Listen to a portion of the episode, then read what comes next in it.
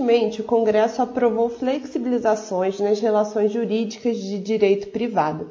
Primeiramente, para que nossos leitores entendam, você pode explicar e exemplificar o que são essas relações jurídicas de direito privado? Vamos lá, essas flexibilizações que foi criado ali através do projeto de lei 1179 de 2020, tá? Foi um regime jurídico especial, temporário e transitório durante aí, essa época de pandemia. Qual é que é a função disso aqui? De certa maneira, é flexibilizar algumas regras gerais do Código Civil diante dos riscos que estão sendo verificados durante aqui a pandemia. Por exemplo, tu perguntaste sobre relações privadas. O que são relações privadas? São todas aquelas que não envolvem o poder público, não envolvem o Estado. Por exemplo, um contrato de locação entre dois particulares, uma assembleia societária, tudo e qualquer tipo de contrato civil entre duas pessoas físicas. Então, toda relação que não envolve diretamente o Estado são relações de direito privado. Tá? E foi criado um microsistema. Na verdade, esse regime especial ele é absolutamente pontual. Tá? Ele atinge algumas questões ali, evitando, por exemplo, que aluguel, que ações de despejo em imóveis urbanos sejam executadas durante esse período que eu falei, dessa janela de 20 de março até 30 de outubro. Ele atinge algumas questões da relação de consumo, ele versa sobre alguns poderes especiais que foram concedidos a síndicos em condomínio. Tem também uma questão importante sobre a Lei Geral de Proteção de Dados, né, que tinha uma dúvida se ela entraria em vigência ainda este ano, como estava previsto em agosto, ou não, e a decisão foi sim garantir a vigência, mas somente determinar as incidências das sanções pelo descumprimento da Lei Geral de Proteção de Dados para o ano que vem, a partir de agosto do ano que vem. Então, em resumo, é uma lei que atinge relações civis entre particulares, contratos particulares que não envolvam o Estado, e ela possui algumas modificações pontuais sobre as regras gerais do Código Civil. E qual é a sua análise sobre a medida?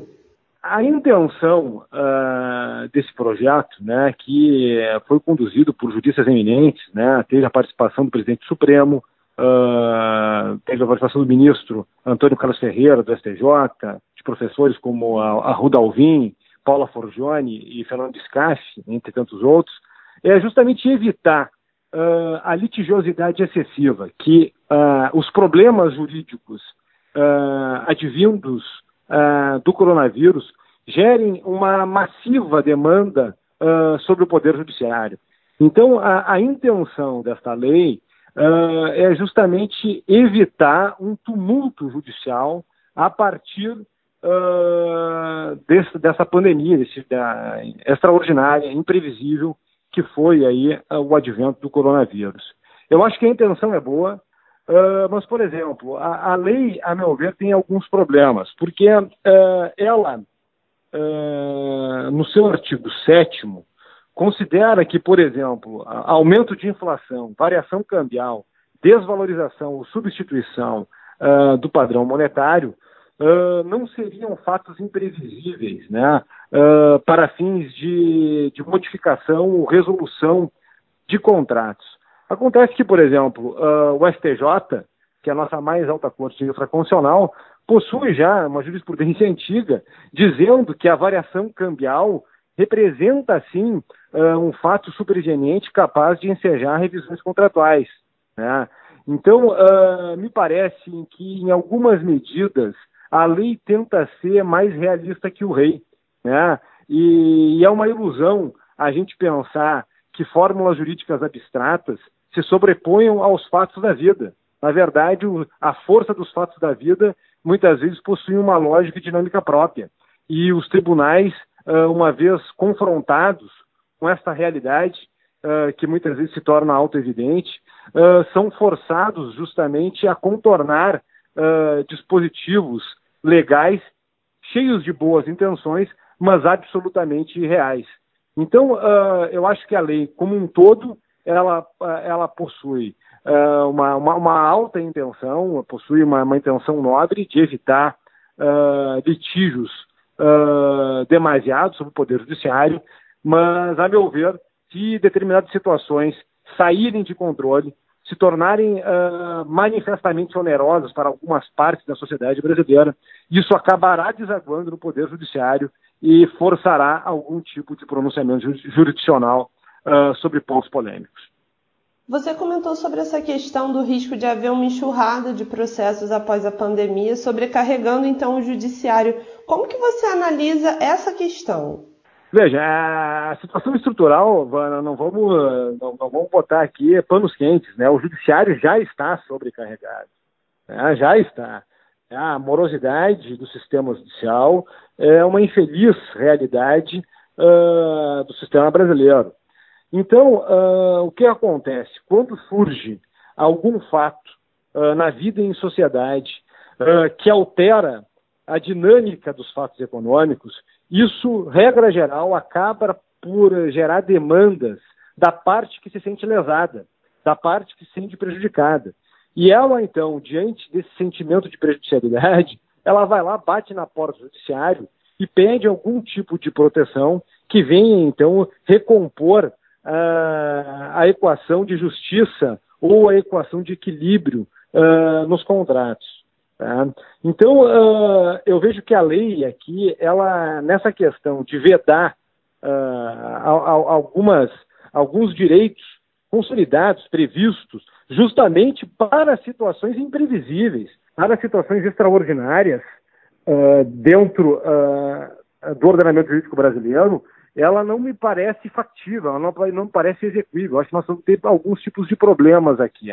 Então, embora a lei procure evitar a litigiosidade, me parece que em alguns, vamos dizer assim, pontos negros, em alguns buracos negros da legislação, haverá, sim, alguma procura do Poder Judiciário por algum tipo de esclarecimento ou proteção jurídica. A gente falou sobre alguns pontos, mas eles podem também ser um pouco polêmicos, né? Ao ingressarem demais no setor privado.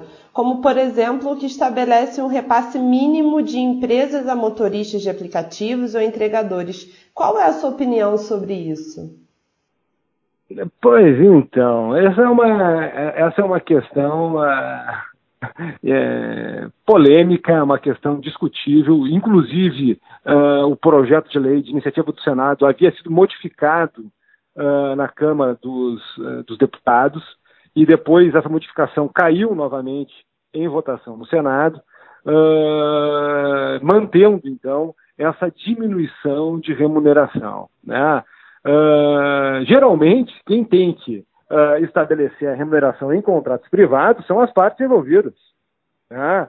Me parece aqui que existe, sim, uma ingerência, talvez demasiada, sobre o que a gente chama de autonomia da vontade, né? A autonomia da vontade de contratar, que decorre justamente da democracia e dos direitos da liberdade, né?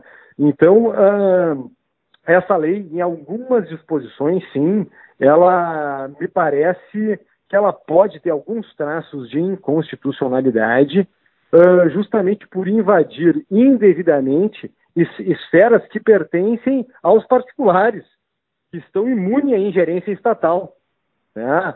Cabe às partes envolvidas na relação contratual dialogarem e estabelecerem qual seria a remuneração devida, né?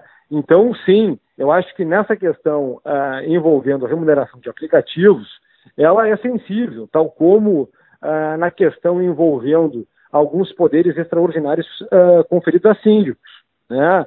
Isso, sim, pode gerar algum tipo de questionamento sobre os direitos da propriedade, né? Embora seja natural que o síndico tenha prerrogativas de proteger a coletividade condominial, isso deve ser feito com ponderação, com moderação, né? E não através de fórmulas jurídicas de cima para baixo, né?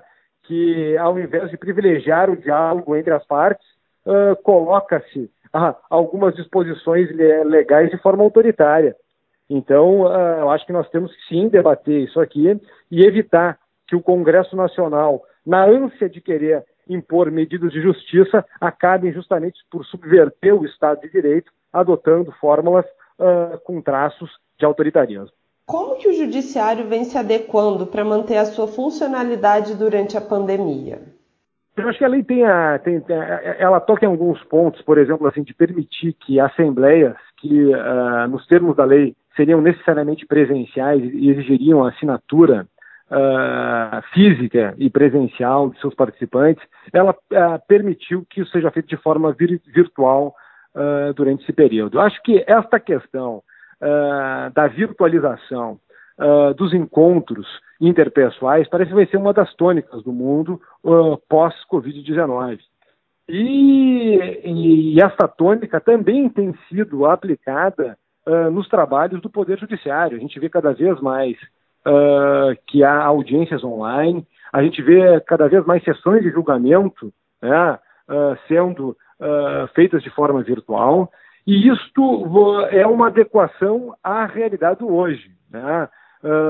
Me parece que, por exemplo, algumas questões que um advogado muitas vezes queria marcar alguma audiência com algum ministro dos tribunais superiores e tinha que se deslocar até Brasília, ter todos o custo da passagem, da estadia, etc. e tal, agora poderá, inclusive com maior paridade de armas, porque o ministro poderá dizer, ó, tal hora, tal dia, vai ficar gravada a conversa, eu vou receber tal parte, e as duas partes vão poder aqui conversar sobre o caso. Então, eu vejo que há ganhos para o sistema judicial, né? É claro que isso exigirá uma gradual adaptação a essas novas lógicas e dinâmicas, mas eu vejo que se nós soubermos usar positivamente algumas vantagens da tecnologia, nós vamos poder ter um sistema judicial muito mais transparente, muito mais ágil, que garanta a paridade de armas e diminua zonas de questionamento, né, sobre, vamos dizer assim, sobre alguns embargos auriculares, que nós chamamos, que muitas vezes acontecem nos tribunais superiores, nos tribunais nacionais. Eu acho que a democracia, a república, ela se ergue sobre o princípio da transparência, sobre o princípio da visibilidade dos atos de poder.